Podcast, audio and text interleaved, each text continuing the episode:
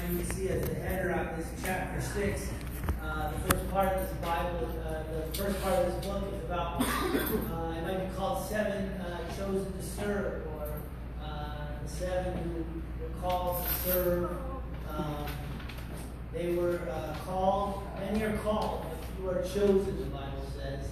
And this part of the Bible talks about those who were chosen out of the call, right? So you have the called there, and then you have these seven that are chosen, and then it goes really, really down small, and we see the one who is able to see the risen Lord Jesus as he is uh, uh, martyred, and he is the first martyr, and he's chosen to be the first martyr. And isn't it interesting that the man that God chooses to be the first martyr is a man who simply was appointed to serve the elderly and the weak and the least, the widows. That God took this man who, his, you know, there were probably guys who, you know, you know how we vie for jobs?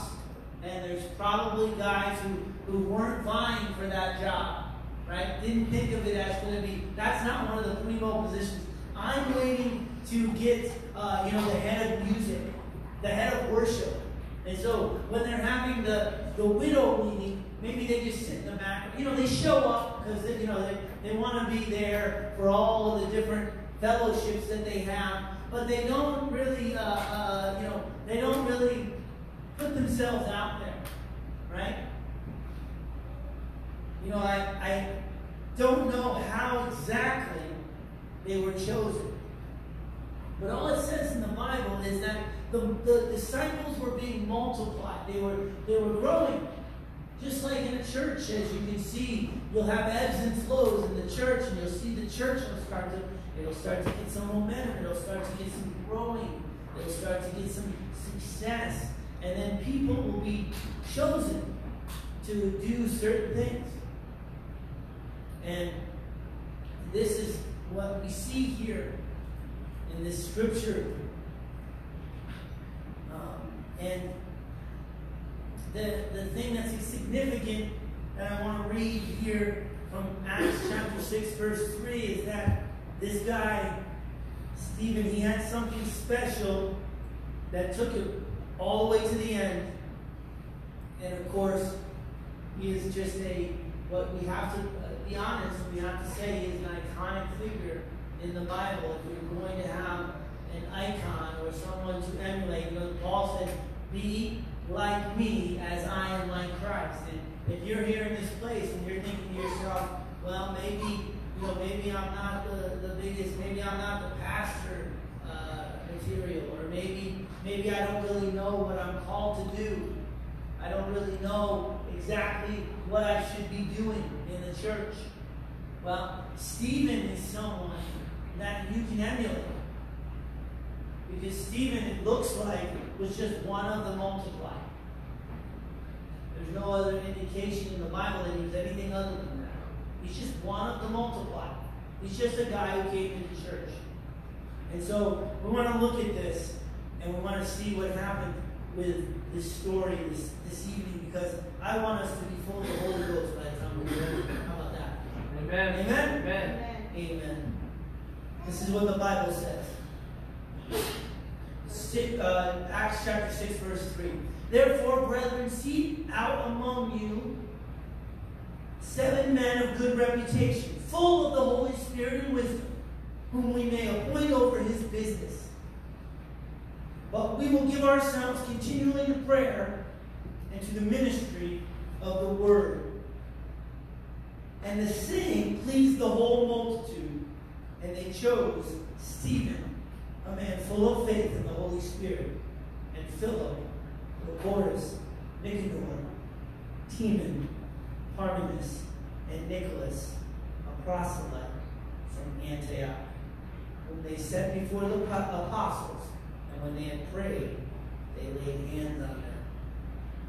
Let's pray tonight. Lord, Father God, I ask, I ask you to pour out a Holy Ghost anointing tonight.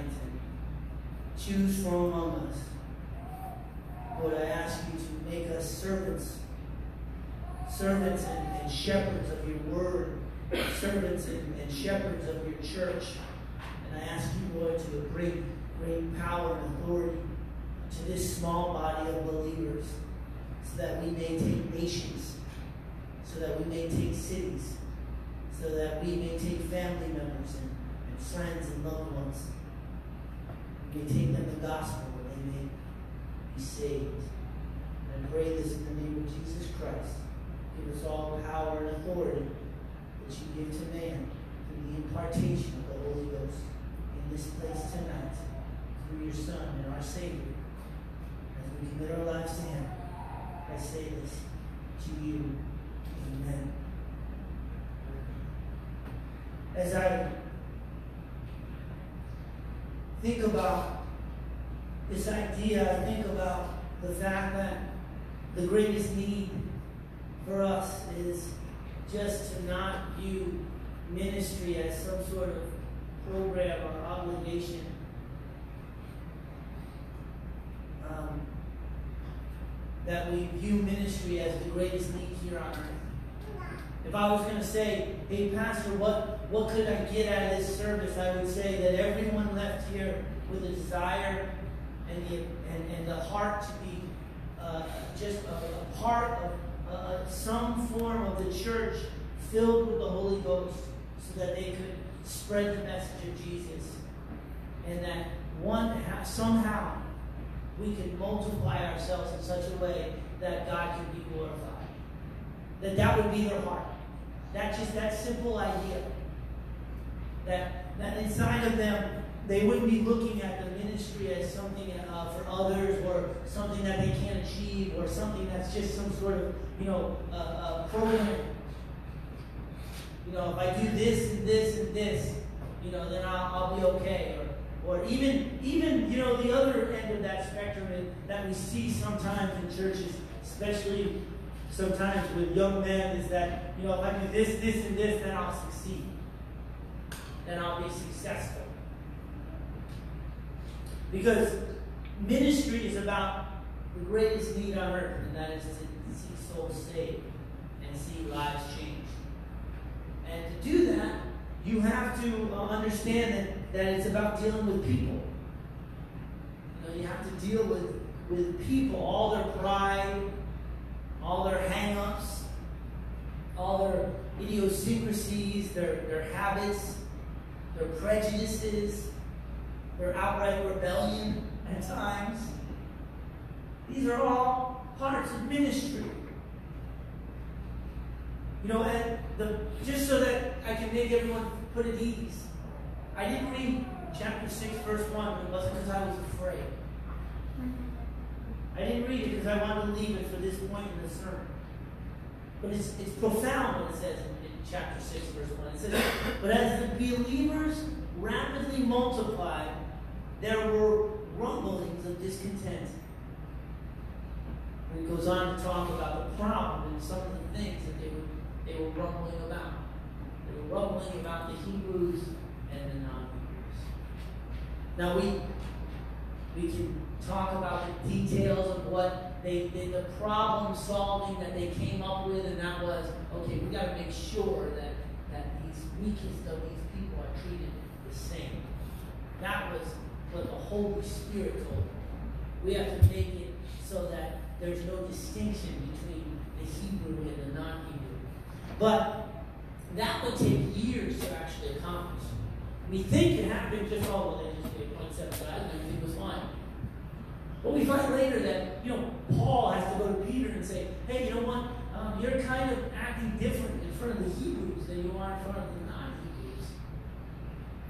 And a whole bunch of things that we worked out over a period of time. Sounds like a church, doesn't it? Doesn't it? If we're honest with each other, we, sounds like us. Sounds like what we go through. And you know, I'll, I'll tell you something. God, through his Holy Ghost, through his Holy Spirit, he does something amazing. He prepares us for this. This isn't in my notes, but I had written this sermon before I left because you guys know me. I'm a planner. don't like, you know, guys coming up to me and saying, hey, Pastor, can we do this? I'm like, yeah, in a month. When you show me that you still remember you want to do that. You know? So I already read this sermon. So if something is hitting your nerve tonight, it's because God, He already wrote this sermon for you a while back. See, the reason that I bring that up is because ministry is about warring against supernatural powers. There's, there's warfare. You know, we know the, the scripture, for the weapons of our warfare are not carnal, but mighty through God, pulling down the strongholds. But the truth is, the ministry implies through that scripture that it's filled with things we cannot do. I've said this to you before. You know, I, I've had brothers, I, I've had brothers even recently tell me, Pastor, I cannot do that. My son is really into, I can't do that. He's really into it. And I have to walk up to him and say, yes, you can. Right? But he's not wrong in saying you can't do things. But what he's wrong in is not understanding that there's something there to help him. See, the ministry is full of things that we cannot do. We can't make people get saved. We can't make people repent. We can't make people lock in. We can't change people. We can't make people obey. We can't make people surrender to the will of God. We can't make people, you know, see their calling. I used to try to ask God, how can I get them to see their calling? See, you barely know your calling, son. It's incredibly frustrating trying to accomplish supernatural work through natural efforts. Amen. It's incredibly frustrating for my son because what my son goes through is he feels good sometimes and he feels bad sometimes. He feels like he can do anything sometimes. And sometimes he feels like he can't even take a car wheel off of a car. See, because he's so used to just dealing with the natural. What can I do naturally? What's easy? What am I good at? What do I, you know, what, what, what feels good right now? But he's realizing that he's human. That he doesn't always feel the same. Sometimes he's sick. Sometimes he's strong. Sometimes he's tired. Sometimes he's frustrated. Sometimes he ate well. Sometimes he didn't eat well. Right? Sometimes he ate a bunch of junk food. Because he was at church. Next to somebody who had a bunch of junk food. Right? Sometimes we need God. Sometimes we feel like, man, whatever I do, no matter what I do, it always messes up. You know, you know, I always mess up. You know, I just, I try to do the right thing, then it's not the right thing. And I can't, you know, I can't get it done. The truth is that we do. We have human limitations. And I want you to recognize that. Because the apostles, they recognize it. They recognize their shortcomings, their weaknesses. And, and, and they recognize the weaknesses of the people around them and of the church. And so what they looked for was people who were full of the Holy Ghost. Yes, these men had good reputations. Yes, these men were faithful. Yes, they had uh, uh, a lot of uh, things here that you need to uh, study out and understand. The truth is, these people had something that made up for their human limitations. And Stephen especially. You know, We need God to make up for our ignorant. Luke ten, verse seventeen says these words, "And the seventy returned again with joy, saying, Lord, even the devils are subject unto us through thy name. And he said unto them, I beheld Satan as lightning falling from heaven. Behold, I give unto you power to tread on serpents and scorpions, and over all the power of the enemy, and nothing shall by any means hurt you." You know, that was written by a boy who, you know, grew up in the church. Luke, he grew up in the church, and he became a, he became a man of God. And he was a doctor, and he was well-educated.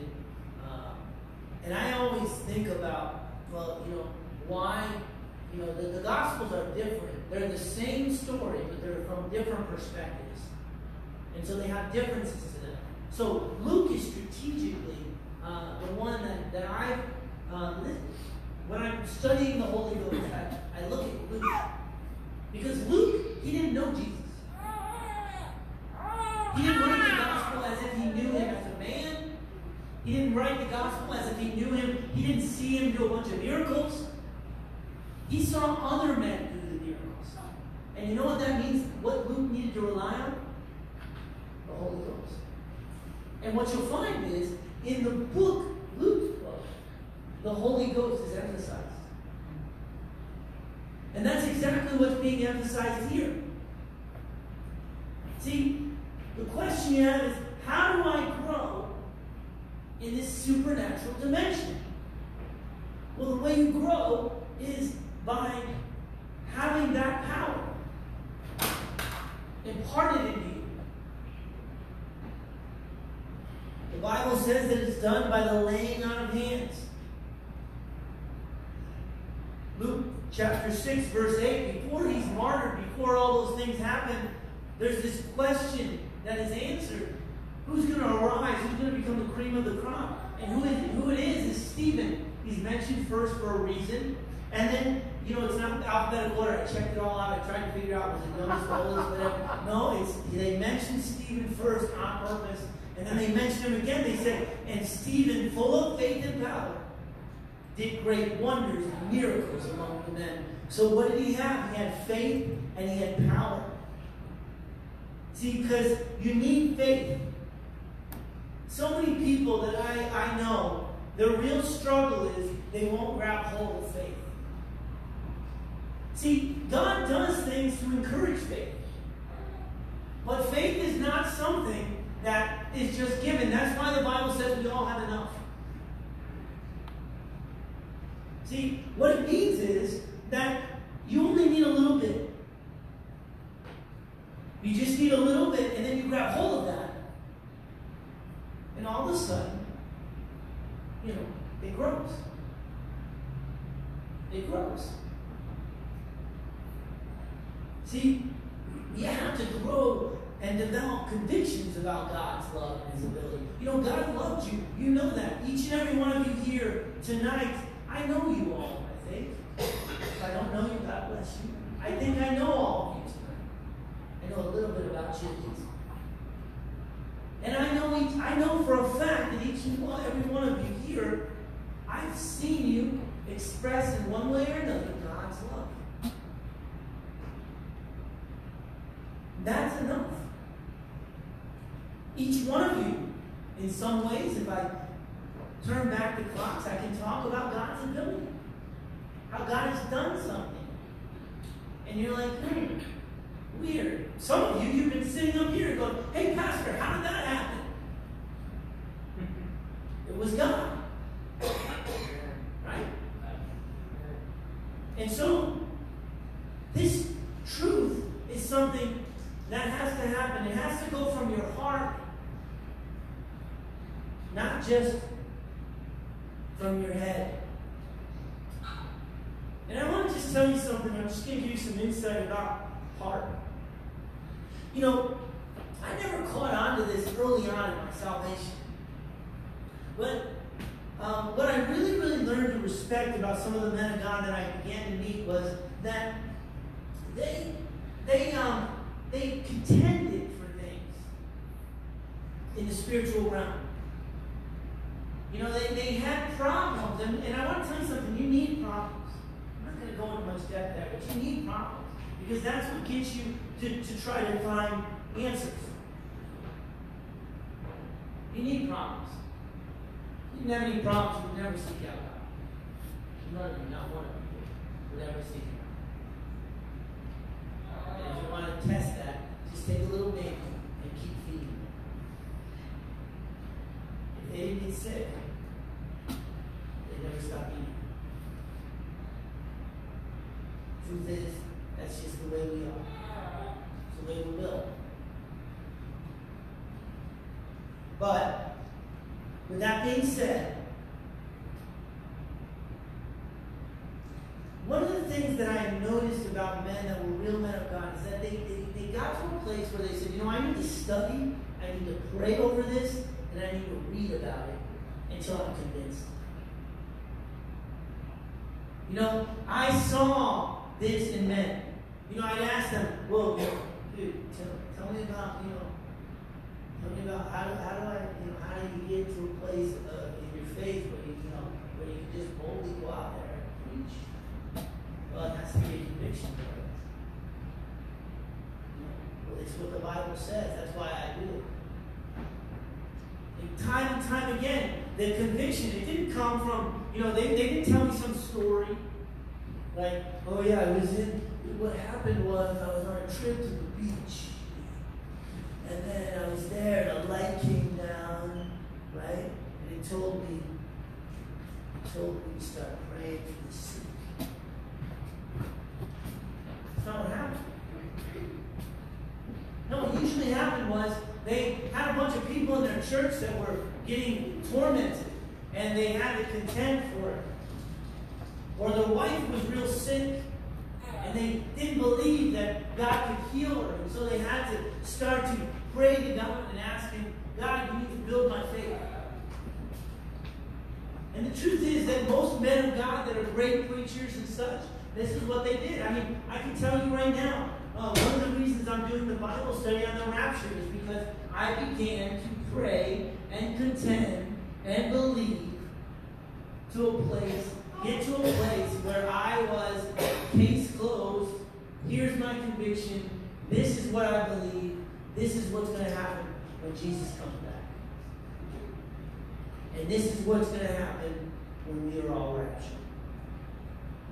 And I began to pray and read until I was convinced. So, you have to do this because this is what creates opportunities for God to move.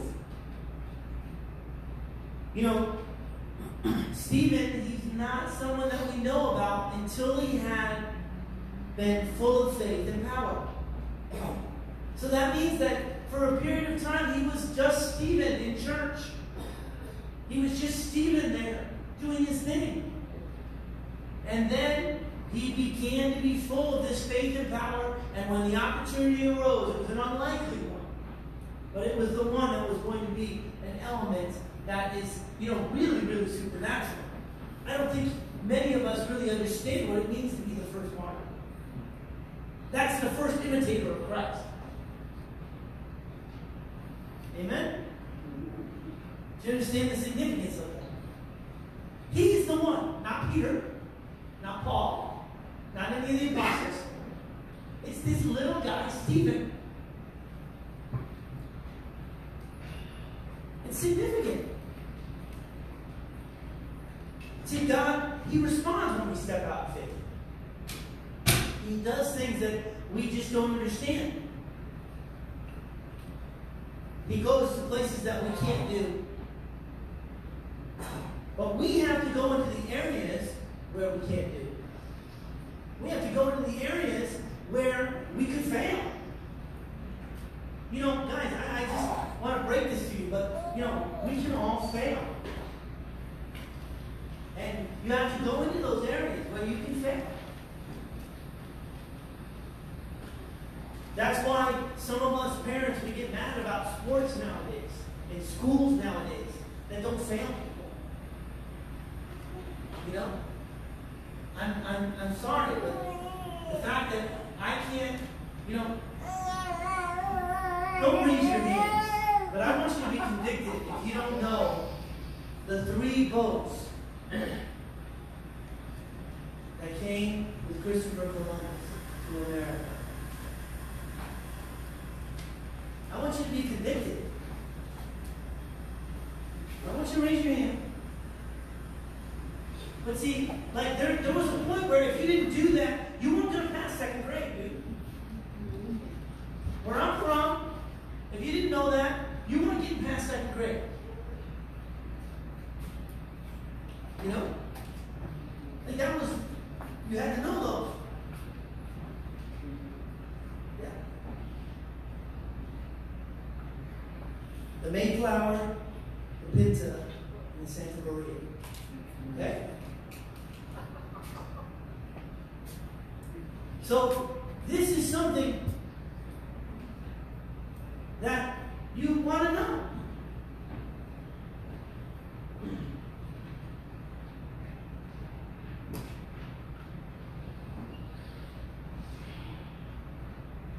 But you have to go places where you, you, you can fail, where you can't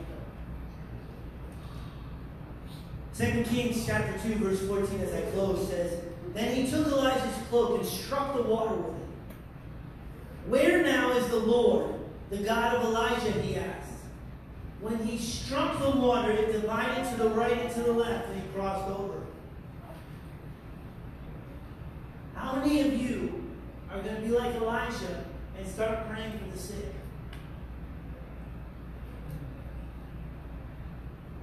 Pray for the Holy Ghost to be upon them, filling them. Listen, guys, I got filled with the Holy Ghost in my bedroom. Yeah, I came to services. Sometimes there was nothing there at the services. There is a doorbell.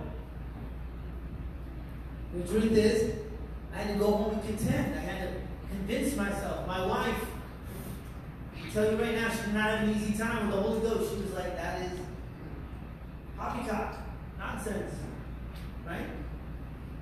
She said, I don't believe it. I watch these people, they're, they're not, they're just, they're just saying the same thing over and over again.